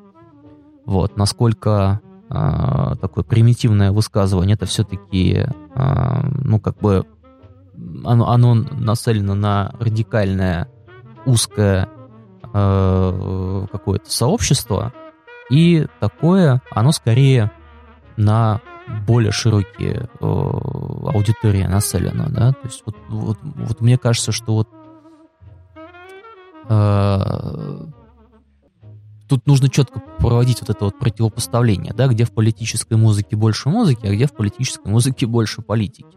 Еще тут, конечно, можно вспомнить э, наши 90-е, наиболее, ну и конец 80-х, начало 90-х. Это, наверное, рассвет а, политического рока, что ли, да, как бы связанные с теми э, событиями, да, с той, с той исторической эпохой. И вспомните, какие замечательные альбомы выпускала группа ДДТ. Вот, с точки зрения э, вот, мелодичности, музыкальности и так далее. И какие, как бы, э, э, какой популярностью они пользовались в то время. Ну или там даже, если мы возьмем э, последние альбомы кино, э, тоже здесь можем, наверное, найти очень много. Э, хотя я, я, честно говоря, не уверен, что Цой уж так сильно был политизирован. Кино вот. это в целом был довольно коммерческий проект, да. Э, продюсерский. То есть э, русская версия Sisters of Mercy, да, только на русском языке, пожалуйста, с той же музыкой. Да, ну, тут в больше, наверное, более эстети... в более таком, как бы, музыкально-эстетическом ключе, это, наверное, вот э, уральский э, рок, да, сибирский, э, в этом смысле он, конечно, был более э, сильнее, да, то есть не, не только гражданская оборона, не только а, не только Наутилус, но и, наверное, все, кто... Ну, наверное, тут, наверное, дело не, не в Наутилусе, дело, наверное, в Кормильцеве, да, там, его лирике, вот, э, которая вот была достаточно таким очень сильным высказыванием. Вот. Хотя, конечно, да, вы можете поспорить, что, например, коммерческий компонент, э, да, и вот ну, говорили же, что и есть, есть мнение, что и хиппи, да, это вовсе там, и даже, да и сам по себе рок, да, это никакой не протестный, не бунтарский стиль, а, по сути дела, одна из, а, один из видов коммерциализации протеста, да, по сути. Ну вот, вы, конечно, можете поспорить, что и Pink Floyd, и какие-то более а, такие благозвучные варианты политического, а, политической музыки, это вот все благодаря тому, что капитализм их очень удачно ангажировал, да, наверное.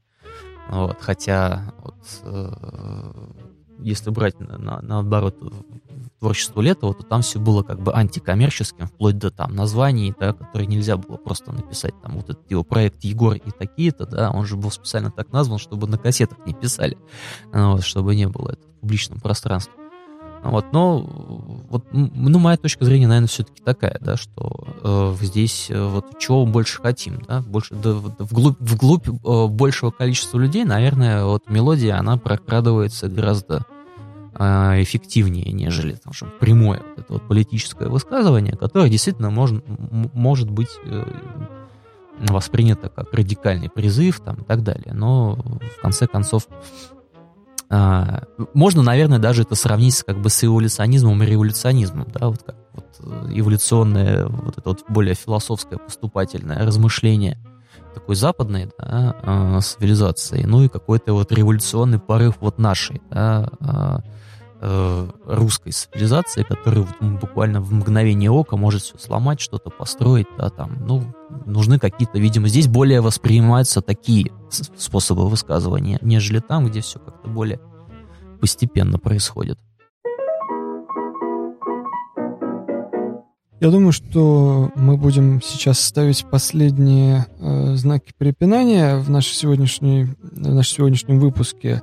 И по традиции, которая сложилась в прошлом выпуске, э, я попрошу вас в двух, буквально трех предложениях, а потом и я последую этому примеру, э, привести, на ваш взгляд, э, наилучший образец использования животного мира в описании социальной реальности. Или же сказать, что нет, Animals, Pink Floyd — это top of the hill, и выше не прыгнешь. Мне, наверное, сложно выделить что-то одно, но а, для, может быть, какого-то ориентира нашим слушателям я бы предложил обратить внимание на а, современную мультипликацию. И, допустим, посмотреть, как а, аллегорические Э, представлены разные типажи э, мультфильмах того же Диснея. А в сериалах там, например, э, если вы посмотрите, опять же, Винни-Пуха, или даже вот если... Да, даже, слушайте, прекрасный, наверное, будет тут пример, это утиные истории последние, которые вот недавно были а, ремейкнуты, да, и, и, и на самом деле, в общем, даже вот именно как раз-таки с социологической точки зрения, на мой взгляд, вполне успешно, потому что там есть о чем поговорить применительно к, к, к современным типажам.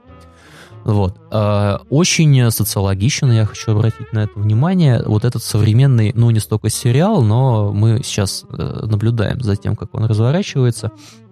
А, это мультфильм «Зутопия», да, или «Зверополис». Он очень социологичен, и буквально, я насколько знаю, в его вот такой фундаментальной основе чуть ли не были использованы социопсихологические концепции э, современного общества, да, где существуют определенные виды конформизма, э, девиантности и так далее. Каждый герой является воплощением вот такого какого-то э, социального явления. Вот, это буквально чуть ли не было изначально задумано так авторами. Но даже если это не так, то вы вполне можете попробовать проанализировать эти э, мультфильмы, э, даже если вы в школе изучаете обществознание, и это там весь э, уровень, э, ну, ну, тут весь материал, который у вас под рукой.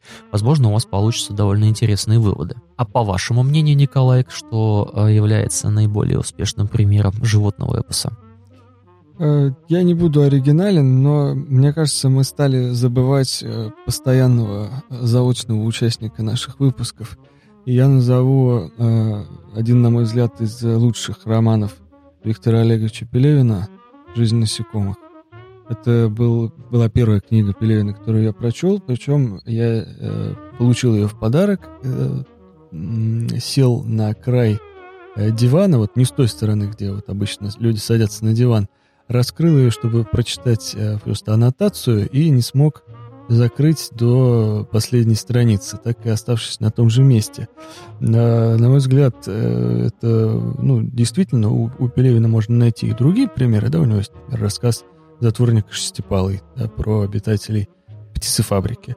Но жизнь насекомых, на мой взгляд, осталась действительно очень ярким событием в литературе 90-х, и до сих пор он не теряет своей актуальностью, хотя, может быть, и уже выцветают некоторые аспекты социальной реальности в нашей памяти, а для кого-то они и не являются предметом опыта. А более того, несколько лет назад, по-моему, два или три года прошло, а, на мой взгляд, вышла экранизация жизни насекомых. Э, и когда я говорю об этом а, кому-то из друзей, из коллег, не удивляются, говорят, ну как вроде Пелевина, вот там Гинзбург экранизировал, что, а где это, где эта экранизация?